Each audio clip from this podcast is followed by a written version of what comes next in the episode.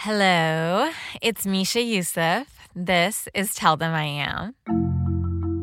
All my life, I've lived with other people. But last year, I decided to rent a place on my own. No roommates, no parents, no partner, just me. It was a huge adjustment. It's weird being on your own, guys. And then, in almost biblical fashion, there was a pandemic. I was literally completely alone. You know, one of the biggest things I realized those first few days was that my whole life, other people had been reflecting me back to myself, like mirrors.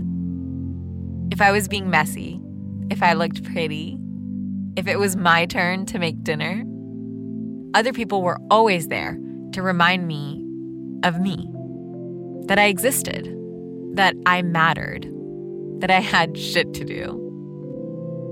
When I moved out on my own, though, there were no mirrors. No one was telling me that I looked cute, or could I help with the dishes, or that I had a deadline. No one was there to remind me that I existed. I was met with a giant wall of silence. So, so, so, so, naturally, I tried to drown out that silence with noise. Oh, when that dynamite goes off, it makes a racket, don't it? Like, I'd turn on the TV in the background while I cooked, From one night to the next, it's never the same. They make it that way. or listen to songs on repeat while I cleaned, or scroll through TikTok every free moment I got. Oh, my wife's gonna kill me. Why does mine sound like a chihuahua? My therapist will have a field day with this, but I even bought actual mirrors and put them all over my house. And then it hit me that I had made the decision to live alone. I had wanted to get to know parts of myself that weren't just reflected back at me by other people. And there was no way I was going to do that as long as there was noise around me. It might sound kind of silly, but I realized that I exist in this world all on my own. I didn't need other people to remind me of this. I didn't need mirrors. I didn't need noise. Noise that drowns out my own voice. So I started to give in to the silence and become my own mirror. My name is Malala Yousafzai. I am known as a girls' education activist and uh, the youngest Nobel Peace Prize winner. When I was little, I used to have many friends. I was uh, very popular in my school. We used to have just fun all the time, playing games from hide and seek to cricket to badminton, and just running around. And we would giggle and laugh and s- sing songs. And and I think the it's always Bollywood songs. "Mehndi लगा के रखना, ढोली सजा के रखना, लेने तुझे या गोरी, we used to watch WWE. we used to watch wrestling a lot. So in like the bed, you know, like the parents, the the double bed thing, that used to be like the the ring of wrestling in our house. But we would do the John Cena moves, like you know, you can't see me. And my brothers and I thought it was serious. So like when John Cena would lose, we thought he seriously lo- lost. But then when I learned it was scripted, and I was like, all those emotions, all that love and support that I was giving, like it was all a lie. It just broke my heart.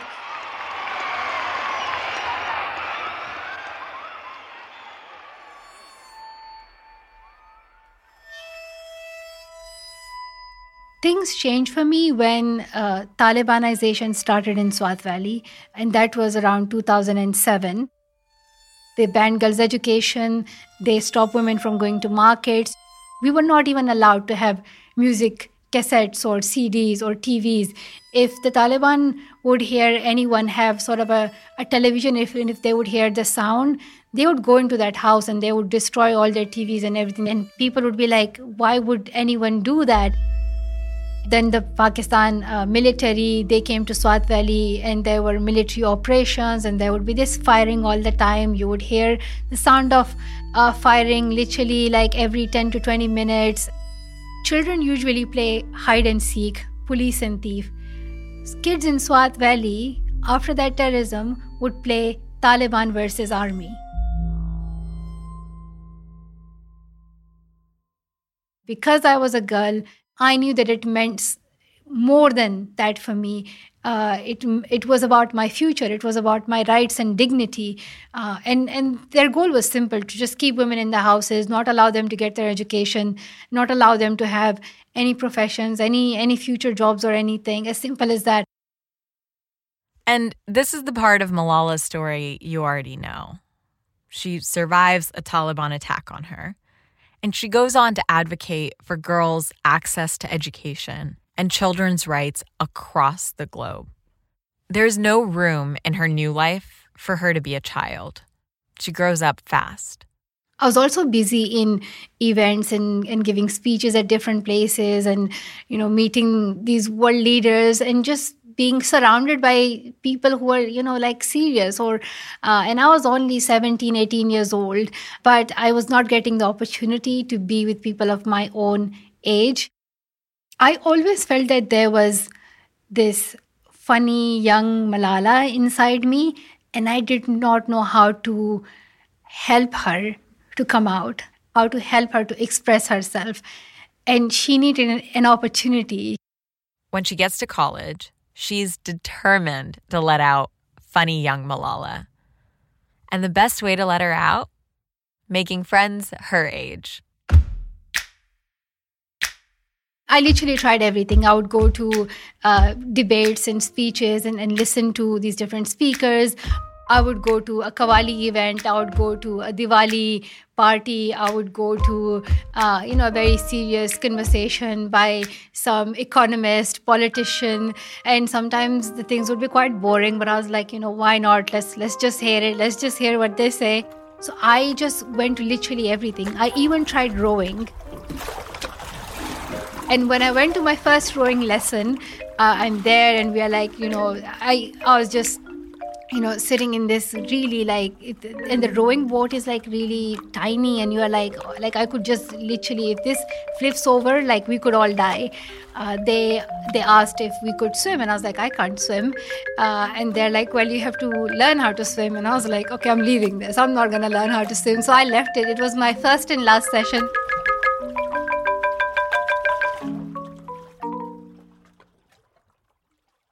And her plan works.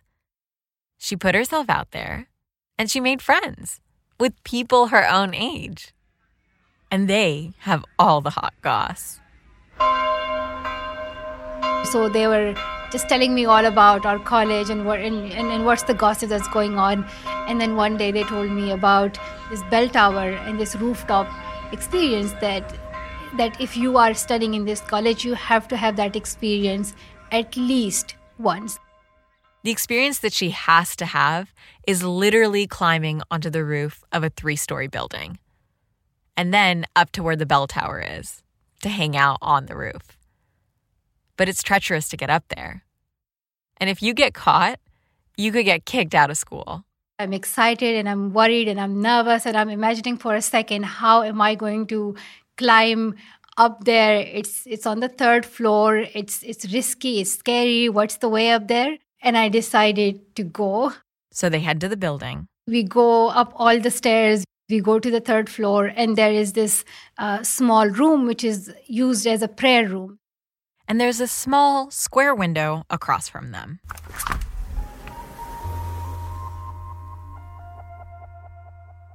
there's like you know, a very small, limited, cemented sort of roof piece there. You should not look down because you know it can make you dizzy and you could fall any moment. And if you fall, like there's a risk of dying. You know, anything could happen. You could just break your legs or anything.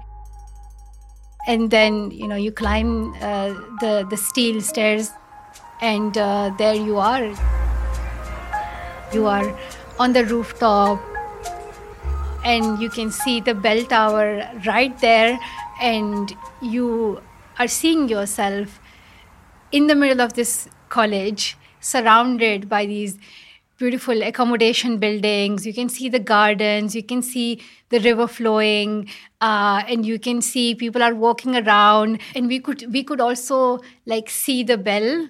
This is the bell that we would hear every hour because the bell rings you know uh, and uh, so it's just to be that close to the bell was also fascinating. And i was just like you know and just for a second you're wondering like what everybody else is doing you know who's who's going to be studying at this moment who's in the library uh, do they know that i'm up here? And what if they see me? And like what are they thinking right now? I remember like my friends they were playing music and um, it, it was just beautiful and you are living that moment with your friends without thinking about any worries, sitting up there, you know, feeling the air around me and and and and exploring that that Malala inside me is finally finding the courage to be herself.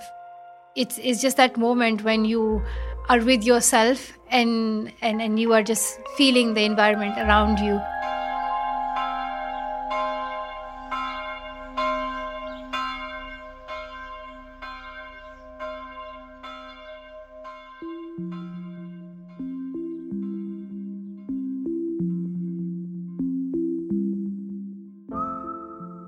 when uh, I was on the roof tower, I saw myself as a as a student, as a college student, as a young woman who should have the right to have her life and uh, who should be able to enjoy her moments and who should not continue living her life based on how people have defined her and just feel like she's just like any other college student.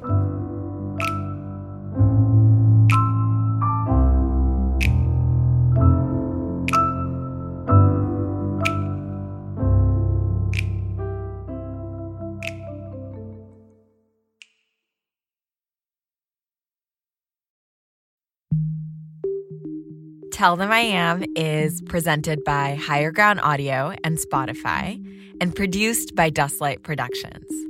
I'm your host and executive producer, Misha Euceph. The executive producers at Higher Ground Audio are Dan Fierman, Mukta Mohan, and Anna Holmes. Janae Maribel is editorial assistant. From Dustlight Productions, Mary Knopf is our executive producer. Ariana Gharibli and Jonathan Shiflett are our producers. Arwen Nix is our editor. Valeria Alarcon is our apprentice. This episode was written by me, Mary Knopf, and Arwen Nix. It was sound designed by Arwen Nix and Mary Knopf. Valentina Rivera is our engineer. David Leinert is our composer and made our gorgeous original music. Emin Ahmed is our illustrator and the creator of our episodic art. Elizabeth Goodspeed made our amazing series tile art. Special thanks to Rachel Garcia, our development and operations coordinator from Spotify. Executive producers are Daniel Ek, Dawn Ostroff, and Courtney Holt. This podcast was originally a production of LAist Studios.